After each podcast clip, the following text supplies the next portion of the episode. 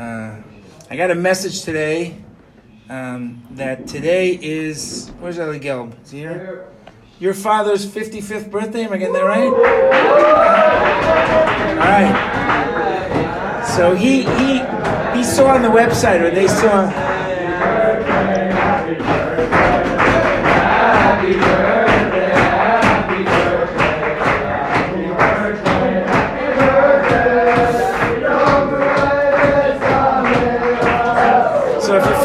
Up listening to this, he has to come to yeshiva to, to, to have a parsha shiur. Now that you're saying can't sing happy birthday in absentia. Anyway, Bruce. Anyway, I'm gonna get in trouble somehow. I'm not sure how yet. But um, anyway, I got a message from Michal that he sponsored, to, to, in, or maybe your mother sponsored, or there's a Bubby, a Bubby Elaine.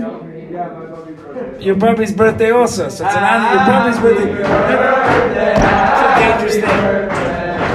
Okie dokie. Alright, Bubby Elaine. Give it up for Bubby Elaine. Not enough ruach here, I think, you know. Gotta wake you guys up a little bit. Anyway, he they they noticed that there's a site on the website that you could sponsor a day of learning, so they did that. And I missed it. I, I, I saw the message after Rambam Shiur. I figure I owe them. So even though it's technically the days, you know, this is the Iker Zach of Thursday, right? So, so when you eat your chillin tonight, know that the Gelb family sponsored the chillin. Have a drink of l'chaim and ilui. Okay. So, um, this is a difficult topic. And it's a topic that we all face, but we don't face it regularly. So because you don't face this regularly, when it comes up, it kind of takes you by surprise. And we've actually spoken about this before, but this is such an obvious issue in this week's parsha, um, and, and such a powerful idea that I wanted to share it with you. Um, so, we're living in um, a very unique period of time, right? And and every once in a while, it just hits you, you, you, you the absurdity of it all the, the surreal nature of what we're doing. I mean, I, when I was younger, I remember seeing movies. Dustin Hoffman was in this blockbuster movie about the Ebola outbreak. And you see him like walking through the streets with this crazy spaceman suit, and it's like something out of Hollywood. And then I go to get a vaccine, Baruch Hashem, and they're all wearing like this is the reality today. My daughter was in a corona ward for a month, you know, one of her rotations, and every time she had to go in to see a patient, they had to strip into one of these, you know, spaceship suits. Crazy. And here I'm giving you shiur. I have to use a microphone in the base manners because we're, we're because I'm talking to through through two levels of plastic, and this has become the new normal. You know, we used to say what time is it or how are you doing. Today we say, are you wearing your mask? We're all masked. It's crazy. And what's interesting to me is I recently had a conversation with a fellow who asked me, you know, he was asking me what it's like over here. And at one point he said, he said, how do you deal with the fear? And I said, what fear are you speaking about? And he said, what do you mean? He said, I wake up every day afraid. Like, am I going to get it? Are my parents going to get it? Did I walk by somebody who has it? Did somebody who has it leave it for me? You know, we're not talking about stucca, right? It's a, it's a serious virus. In Israel, you know, there are 40 people a day now who are nifter. That's unbelievable. 40 people. 40 people who were here yesterday are not here today, physically. Every day. That's, that's crazy. And it's scary. And yet, I think it would be reasonable to say some people here were nervous when they got here. Some people were scared. I wonder if there were people who didn't come to Israel because they were nervous. Uh, look, maybe I'm wrong. Maybe now we're in the opposite space. Like maybe people here should be nervous. Maybe I want to get you more nervous because you know you just we take it for granted. We forget to. I walked into the basement. First time this happened this year. I was carrying you know the guitar and the sefarim, and all of a sudden I realized I, I hadn't put my mask over my nose. So like, whoa, you know, we're going to Gehenna, right? But maybe I'm not afraid enough. Like, people are scared. I mean, I heard that the big event in the dorms last night after Night Seder was to watch to watch the madhouse in Congress yesterday. That's unbelievable. The world is upside down. And there's a there's a photo that I saw. I guessing I didn't spend as much time on it as you did. They're all nuts. What's the point, right? But there's a there's a there's a, a photo of a security guard in the Congress in Congress, and he's got it's interesting, and he's got a gun pointed at a door because there's some rioters outside the door, and there's a woman in the corner. I don't know if she's an aide or a congresswoman. She looks to be older, and she has this look of fear on her face. She's scared. And I learned over the years that fear is more difficult when it's unexpected. Like when something comes out of the blue and you don't expect it. And I remember, I told you half this story, but I never finished it because I knew eventually we'd get a chance to finish it. Um, the story of Effi Eitam, right? If you remember, Effi Eitam was, uh, was, was in uh, the Yom Kippur War. And I'm pretty sure I told you this story. No? Did I tell you the story? Maybe I didn't. Maybe you're somebody else. That's okay. It's a good story. You should do Chazar in the story. Effi Eitam was, um, he eventually became an aluf, a lieutenant general. It's, it's about, it's, this, it's pretty much one of the higher positions you can reach in the Israeli army. There aren't that many of them at any given time. He was the Machat of Givati. He was the brigade commander of an elite infantry unit. He eventually became a Chaver Knesset. I mean, he has what to talk about. He recently went through a whole challenge because um, he was uh, um, put up for the position uh, by Netanyahu to be the, the director or the chairman, I forget the exact name of the position of Yad Vashem. People took issue with one of his statements, or a number of his statements many years ago regarding Arabs. I'm not sure, sure they weren't taken out of context. But um, I'm not close with him, but I had the privilege of meeting him a couple times. And uh, the second time, I actually got the guts, at the behest of a friend of mine, um, to ask him if he'd be willing to speak to Orayta. This friend who was friendly with him said, you know, you should ask him to speak. So I took the risk, and I, I did. I, I, I, you know, reached out to him. He gave me his WhatsApp, and uh, and I asked him if he would come and speak to Orayta. He said, absolutely, I'd be happy to speak to Orayta. You know, he asked me what it was, whatever. Sometime now, he lives in the Golan. He lives in a yishuv called Nov, up in the, in the northern Golan. And um, so I figured, okay, next time we go up to the Golan, right? This was, I don't know, two years ago, last year, two years ago. Next time we go up to the Golan, so I'll call him up and see if he's there, if he can come speak. So we were going up to the Golan Heights, it's a place I still intend to take you to this year, Bezrat Hashem, when this starts to calm down and the weather gets better. And I called him up. And I said, you know, I had told you that we were going to be up in the Golan. He said, yep, I remember. I promised I would come speak. Don't worry, I'll be there. I said, wow, it's awesome. You sure? You know, you can back out if you... No, no, no. Milah is milah. Word is word. So so we get up to the Golan. We had a whole day. We went to Gamla, a whole incredible story based on Josephus, Romans. And then in the afternoon, we went to Emek HaBacha, the Valley of Tears, the whole story of the Yom Kippur War. Unbelievably powerful place. And we stood on the border and watched Quneitra. We went into the bunkers. Like it's a whole day. And we finally finished this day. We had pizza dinner, whatever, and we went back. Uh, this particular trip, we were staying overnight up in the Golan. And it's like, I don't know, 8.30, 9 o'clock at night, we finish dinner at Dev Mariv, and Effi Eitam shows up. And he comes over to me, and before we start to speak, and everybody's like gathered in this room, and, um, and he says, look, you know, I feel bad for my driver. Um, I'm going to be staying tonight in Nov, but he has to get back to Yerushalayim. You know, he just drove me up from Yerushalayim. I don't want to make him wait while I do the speech. Would it be great? Would you? Do you think you'd be able to drive me back to Nov? It's like a 20 minute drive. I said, would I be, I'd, be honored to. You know, when you hear his story, you'll know why. Like to drive such a person, to have 20 minutes with him in the car hear another story, unbelievable. Sure, I'd be happy to. I said, wait a second, what do you mean? You just drove up from Yerushalayim? I thought you live in Nov. He said, yeah, but I work in Yerushalayim. I'm there all week. I said, you came up from Yerushalayim? He said, yeah. I said, well, how long will you be in the Golan? Maybe you'd prefer to speak to them tomorrow. I feel bad. You're so exhausted. He goes, no, I have to go back early in the morning to Yerushalayim. I said, wait a second. You drove up from Yerushalayim just to speak to the right boys. You're going back down? He looks at me. He goes, milah ze milah. A word is a word. I told you I'd be here. I'd be, I blew my mind. It's true story. So I felt like this little, but okay. So he tells the following story. In the Yom Kippur War, he was a captain in Sayeret Matkal. Sayeret Matkal is the elite recon unit in the Israeli army. Uh, You have to sign up for five years if you get in. It's very difficult to get in. And he was a captain in, in the Matkal. The following story, uh, he he was at the time, he considered himself not religious. He grew up in a kibbutz that called itself not religious. Um, he eventually became very much a religious person, dati, with a kippah on his head and the whole nine yards. And he attributes that to three different stories. This is one of them. Okay. He was also, by the way, just to be clear, he was a commander of one of the units in the raid on Entebbe. If you know that story, this is a serious war hero. Okay, and he tells the following story. He was sent out from the base, from Nafech, which is the central base in the Golan, to do reconnaissance. There were artillery barrages all morning. They knew that the troops, the Syrian troops, were moving, and they, they needed to see what was going on. It's not like today where you have satellites watching every minute. So he had a, a forward, you know, position group, five men, you know, or three men, I forget, in a jeep, and uh, they were out in the Golan Heights. And he begins to see movement.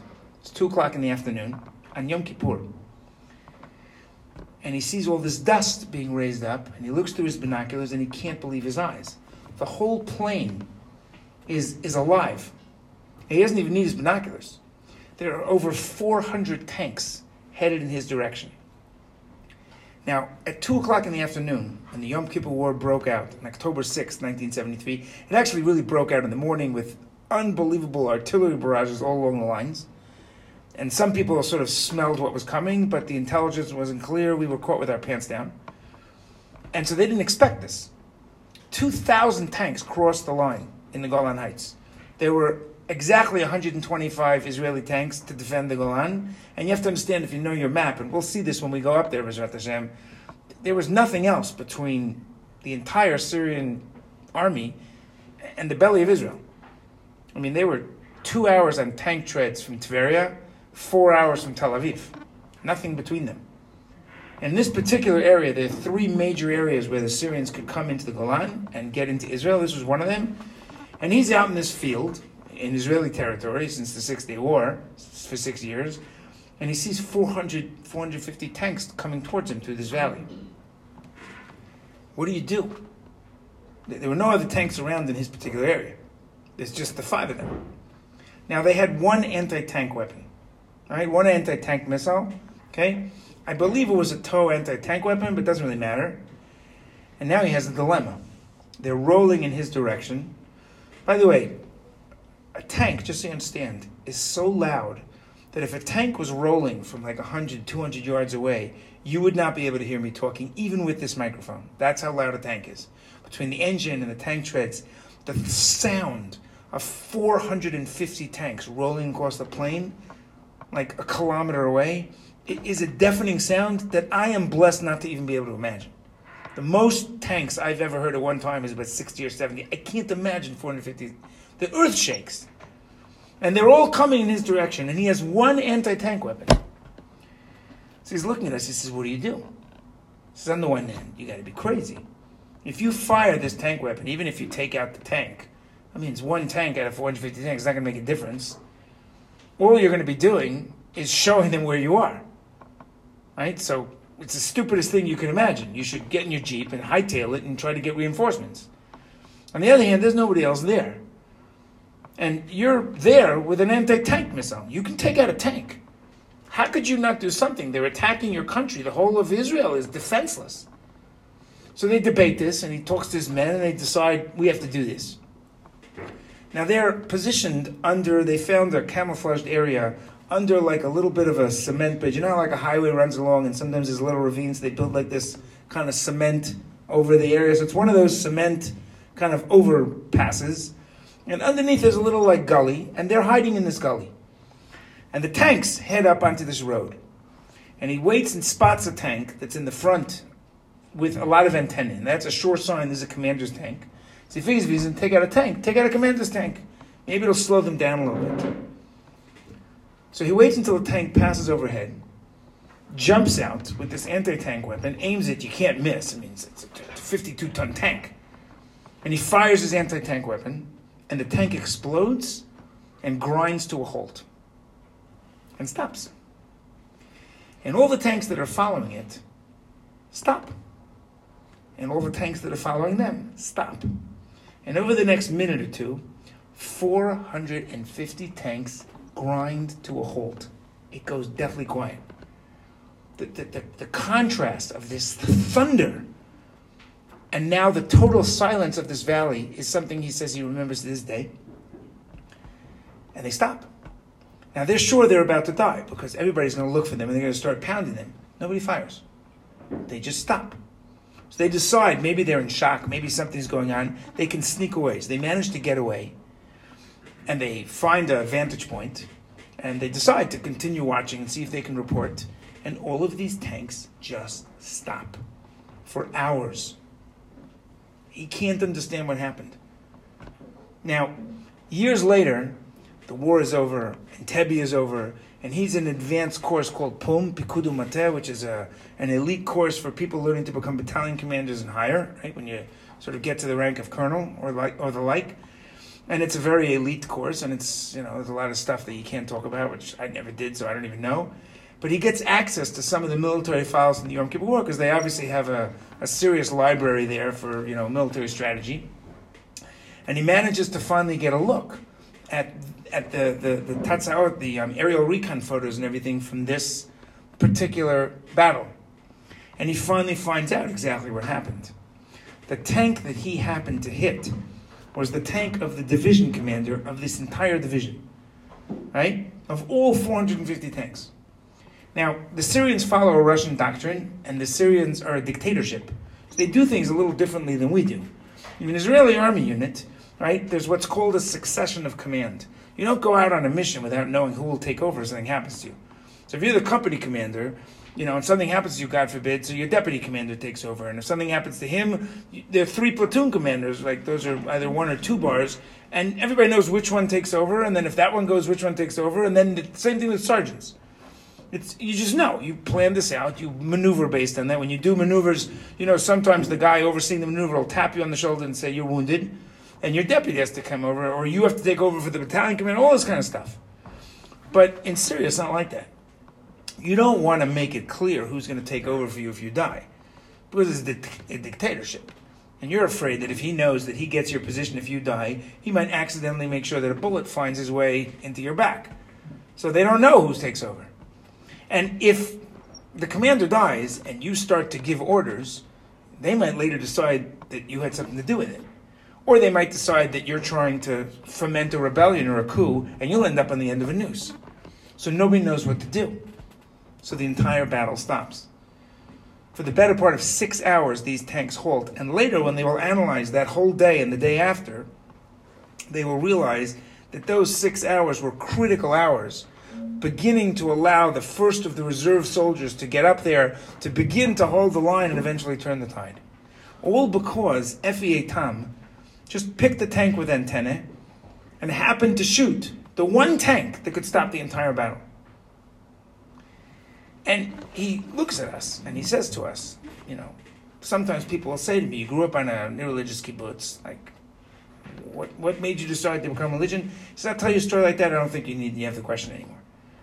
And so all the guys are like listening to this, and it's like unbelievable to hear him tell the story. I'm not doing it justice, right?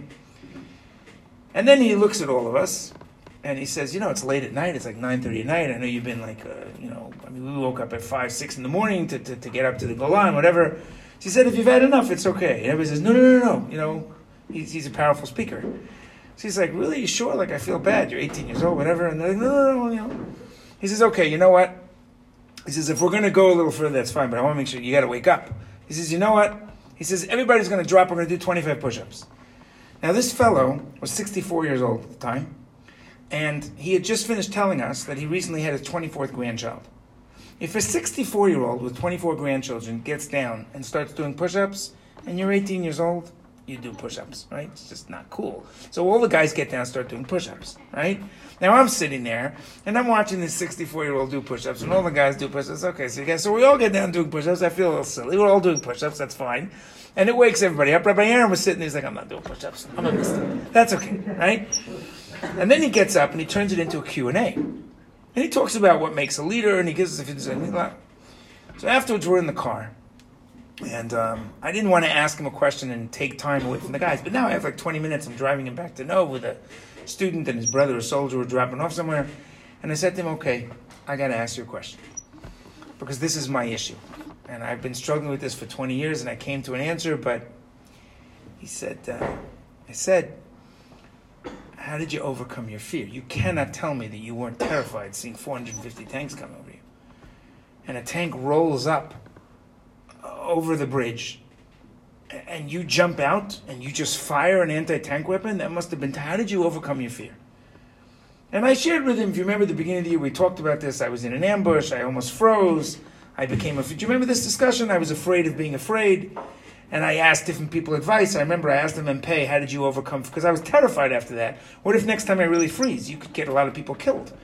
I was more afraid of being afraid than i was actually afraid. But that's that's fear because you don't know what's going to happen and, you know, I had a, a, a, company commander who told me, get really angry. Remember this? Get really angry. Fill yourself up in anger. That's a terrible thing to do because then you get all angry. So I came to my own answer. I wanted to know what his was. Now remember, he defined himself as not religious. So he couldn't have had my answer. My answer I finally got from Rav Medan. Rav Medan, when I was in yeshiva, uh, I was back for Shabbat a few months later, and he pointed it out to me in the Rambam. And he said, the Rambam says in Hilchos Melachim, and if anybody wants to see the halacha, you could come over to me, I'll show it to you. It says, what does a soldier think of when he's in a battle, when he's fighting Milchemet Mitzvah? And he basically says, Yishan al mikveh Israel, he should lean on the wellspring of Israel. Put yourself in bigger hands. Like, do the best you can do, and once you're done doing everything you can do, put yourself in bigger hands. So for me, it's, it's, it's if you believe Hashem runs the world, and if you believe that you've done everything you can do, you're running up the hill, you've done everything you can do, put yourself in bigger hands. Hashem decides anyway whether you get off that hill or not. Okay. But that wasn't his answer. How could that be his answer? He didn't even know God existed. Right? So I asked him, how did you overcome that fear? Okay? Now before we answer that question, I gotta share something with you, Parsha. I know that's a mean thing to do, but listen to this. This is unbelievable. This is unbelievable. Sefer Shemot we're beginning a whole new stage of the Jewish people. Right? It's interesting that the whole story of the beginning of the servitude in Egypt, right? We're about to discover the first instance of the rise of anti-Semitism. Right? There'll be a new king. There's a big debate. Was it really a new king? Did he just act like a new king?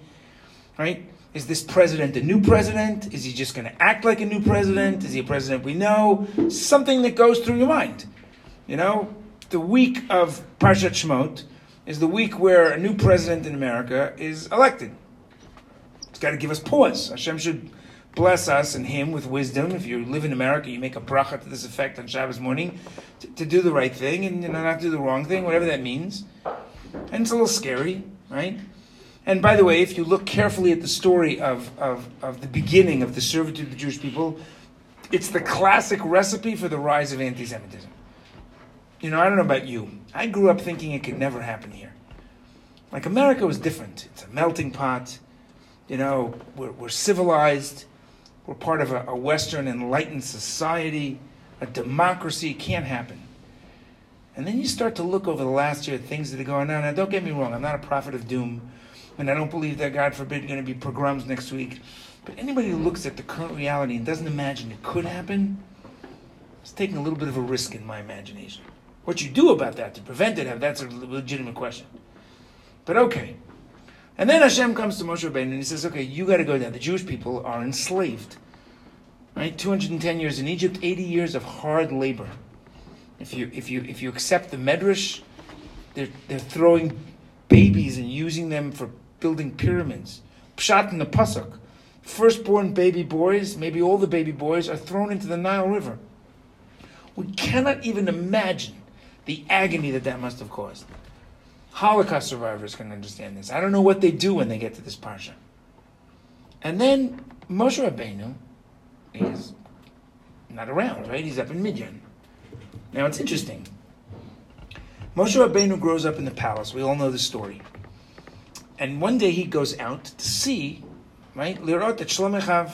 It's amazing. He grew up in the equivalent of Eichmann's palace, right? Paro's palace. And he recognized the Jews were his brethren, probably from his nurse mother Yocheved, his mother, but whatever. And and he goes out to see how they're doing. Well, where does he learn to do that? The entire beginning of Moshe's life is all about women. He's born, right? He's just a man at this point, doesn't matter.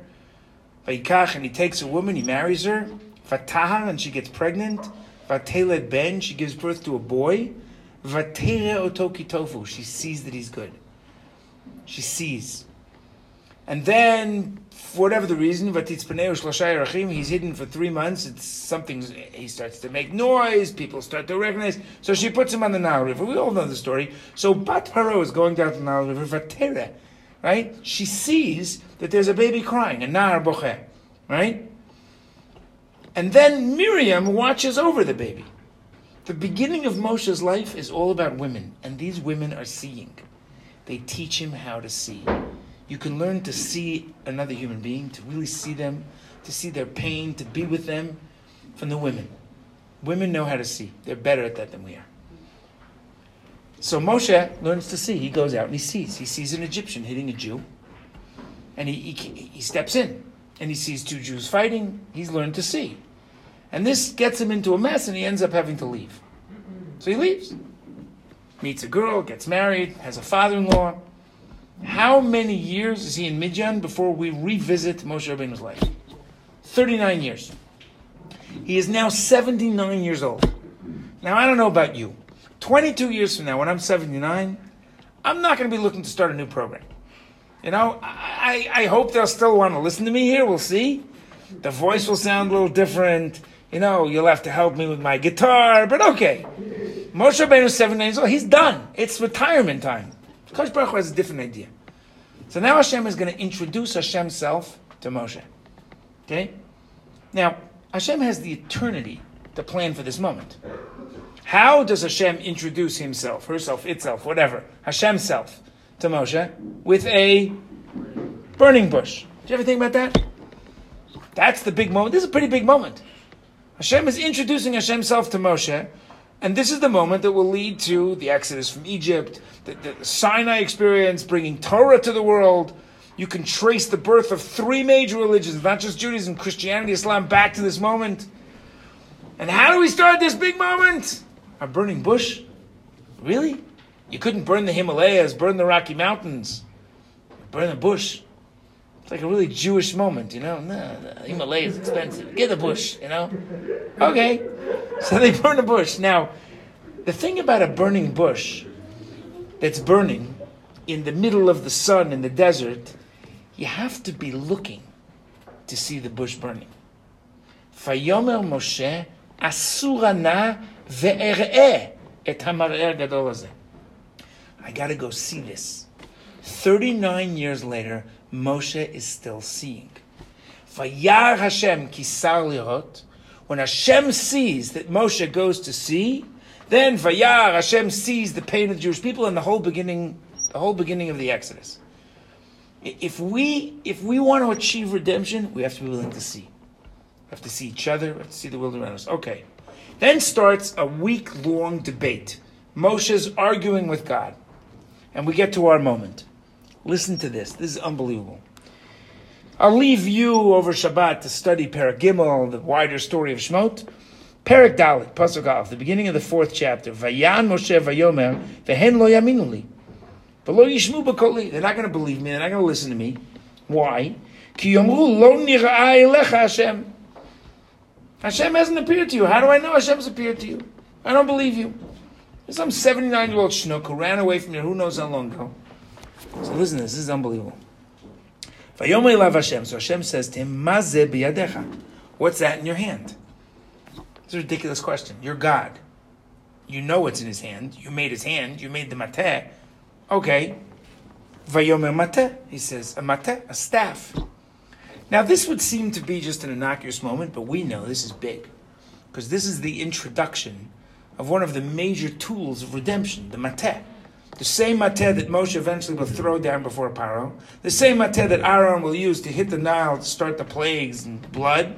The same mateh that Moshe will s- strike the sea and split the sea, Kriyas Yam Suf. And the same mateh that hits rocks and turns into water. There's a big mateh.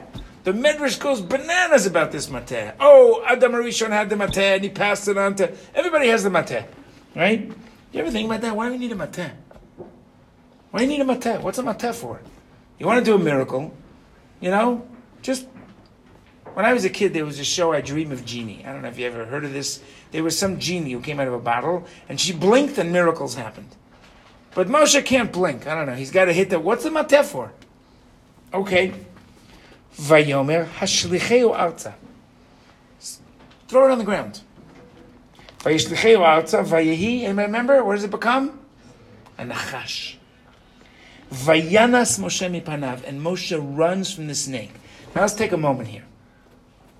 You're in the middle of a dialogue with God. Now I gotta believe that if you're Moshe Rabbeinu, even 79 year old Moshe, you're not yet, you know, ready to get up on Har Sinai, but you got to be pretty high up there to having a direct communication with Hashem. So if you're talking to Hashem and Hashem is talking to you, then you know you're talking to Hashem. Right? You know you're talking to Hashem. You run away from a snake when you're talking to a Kosh Baruch Hu? And you know that the snake was just a staff, so the whole thing is some kind of trick miracle. So I got to assume that this snake must be so terrifying that it will cause you to run even in the midst of a conversation with a Kadosh Baruch Hu. By the way, this should disprove my theory, right? If you know Hashem runs the world, then you have no fear, right? What is fear? Fear is the unknown. Think of any time you were afraid, you're afraid because of the unknown, right? And now a girl wants to ask you out. You want to ask a girl out, you're walking through the Rova Square. She's doing Sefer Malachim. Malachim. All the way at the end of Shoftim, right? And you say to her, wow, you learn Rambam. She looks at you, she says, Mada avas manim Unbelievable, right? She she just rattles off the 14 books. He said, Oh, where's Hilchos Malveh VeLoveh? And she says, Mishpatim. She says to you, Where's Hilchos Tefillin? And you say, Ahava, and you realize this is going somewhere. And you want to ask her out.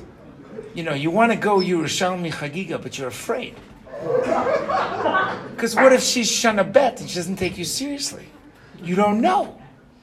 Right? You want to ask a girl out, you don't know. But if you knew, when you're dating a girl for a while, you're not afraid to ask her on a date. She says yes, she says no, she has time, she doesn't have time. Fear is the unknown. You're in a battlefield and you don't know if you're going to make it out of there. And you're afraid. But if you could really know that Hashem runs the world, and that whatever's meant to be is meant to be, you would have no fear. So if there's one figure that I would imagine isn't afraid, it's Moshe, because Moshe knows. And he's in the middle of knowing. And he runs away. This must be unbelievable fear. How do you go from knowing to unknowing? And then the most incredible thing happens. Right? Vayomer Hashem Moshe shlach yadcha biznavo. Reach out your hand and grab its tail. Okay? This is like, I have a daughter, and in certain things she's fearless. We once had a mouse in the house. She ran after the mouse, got it under her foot, and killed it. Right? That's pretty cool for a 12 year old, right? Okay? But a spider, if she sees a spider in the other corner of the room, right? I mean, it's like the car alarm went off in downtown Miami. It's unbelievable, right? She's afraid of spiders. I don't know why. It's unnatural, right? So she, she's been studying surgery of late, Uh, doing things that would terrify me. But if I ask her to pick up a spider, she'll freak out, right? I don't know why. I don't. There's some lack of knowledge there. But the last thing I would do is say to her, you know, you got to conquer your fear. Pick up the spider. Come on, you could. That'd be ridiculous, right? What does it mean? Echaz biznavo, grab it by the tail. Vayishlach yado, vayechazak bo. So he grabs the tail and he holds it. Vayihila mateh bekapo, and it becomes a mateh again in his hand. So he's running away, I assume, because he's terrified. But then Hashem says, no, pick up the snake. So if you can pick it up, you're not terrified. And when you're not terrified, it becomes a mateh. So what's this all about? And how does this help us understand how to deal with fear? So I want to make a suggestion, and uh, I think the question is better than the answer. I'm warning you in advance. I want to make a suggestion.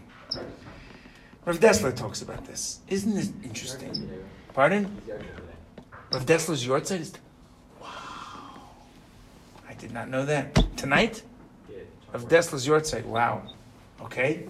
So it should be Nilu Neshama for Eliyahu Dessler, who was a tremendous Talmud Chacham, uh, was the Mashgiach of Ponevezh. And uh, if you've never studied the Michtav Eliyahu, this would be a powerful night to take a look at the Michtav Eliyahu. Thank you for that. I'm going to go home and do a little Michtav Eliyahu. So Rav Dessler talks about this, and he says, isn't it interesting? The mateh, the staff, becomes a snake when you throw it to the ground. When you hold it up, it's a mateh. Now, what's the difference between a mateh and a snake? You're going to like this, okay? If you have a staff and you lean on the staff, it doesn't work if it's bent. You want a staff that's straight, right? The snake, on the other hand, how does a snake move? It slithers. It's anything but snake. In fact, if you snake, I read somewhere that if you see a snake that's perfectly straight on the ground, it's dead. A snake never stays completely straight for whatever the reason, right? Now, what does the snake represent? The snake is the Yetzer Hara. The snake is that which causes us to veer from the path, right? When you have a path and you can't see what's coming around the bend, there's a certain excitement to that. But when a path crisscrosses too much and goes back and forth, you get lost. When you're on a straight path, you know where you're going and where you're coming from. And the Rambam says, the middle path, Derech HaYishara, right? If you throw the Derech HaYishara on the ground, it becomes the Yetzer Hara. It becomes the snake. When you pick it up and put it in your hand, it becomes a mateh. Think about that for a minute, right? The ground, the earth, the base instincts, the animal aspect of ourselves, that gets us off track. But if we pick it up and we hold it up, then it becomes straight, then it becomes clear. Moshe Rabbeinu makes one mistake. He looks down. He says, They're not going to believe me. Hashem says to him, You know why they won't believe you? Because you're looking down. If you look down, if you forget what the point is, if you forget where you're going, if Hashem isn't in front of you, then yeah, they won't believe you. And you'll be living in the land of the snake. But if you hold it up to the light, if you realize, now think about this, and I'll just finish with this. In order for you, in the midst of your fear, to grab the snake by the tail, you have to recognize, you have to hear Hashem calling you. You have to recognize that the snake's an illusion. You can't grab a snake by the tail, but you can grab a staff by the tail. So what's the trick? The trick is to look at the snake and realize a staff. This world is an illusion. We live in a world of illusion. If Hashem runs the world, then miracles are only natural, and all of nature is a miracle. All the things that bring us down, they're an illusion. Now, we need to live in that illusion. We're not on the level to completely ignore that illusion. You don't step out of a building at 30 stories and say, let's see if Hashem loves me, right? But recognize that because we're not on that level, that doesn't mean that we can't recognize that there's a certain illusory quality to it. And when I can see that the things that cause me fear, the unknown is really an illusion, and the reality is really to know, then I can turn everything around. Says Effi Eitam, right? How do you overcome your fear? He says you recognize that you're in a moment for a reason. Now, I don't know if he knew that that's exactly the beginning of your journey to Emunah. I don't know. Didn't get to ask him that question. He says you recognize you're in a moment, you've been given something. You have a purpose in this world. And if you're put in the middle of that field with an anti tank weapon, then it's your mission to use that anti tank weapon. That's why you're there. And that will lead him on a path to faith. To recognize that we're here for a reason. You know, to recognize that there's a bigger picture. To be able to access true knowledge. To know that Hashem runs the world. To know that, that the things that bring us down, the thing that causes us to unknown. You know, you're dating some girl and she breaks your heart. She breaks up with you. She says, no, Bavli, nah, I want Yerushalmi. And it's heartbreaking because you're deep into Bavli. How could you give up Rav Gav Shir? It's Bavli. But if she breaks up with you, maybe it means that that was the illusion that you're meant to learn from. Hashem knows what He's doing. You know? Now, I don't say this is easy. It's not always easy to figure out what it is that you're meant to know. But to begin that journey, to struggle with that question, that takes you down a different road. You know? To know that everything happens for a reason. You have to struggle with what the reason is, but there is a reason. There is a bigger picture, there is a purpose. Every aspect of who we are, the way we're created, the things we want, the things we don't want, they're all part of who we are. And if we put it up to sort of a bigger picture, it changes the way we look at things and we overcome the things that bring us down. So this is a much longer discussion. That's a little bit of food for thought. Uh, Thursday night in Parshat Shemot. I want to just this on uh, pause and uh, Shabbat Shalom.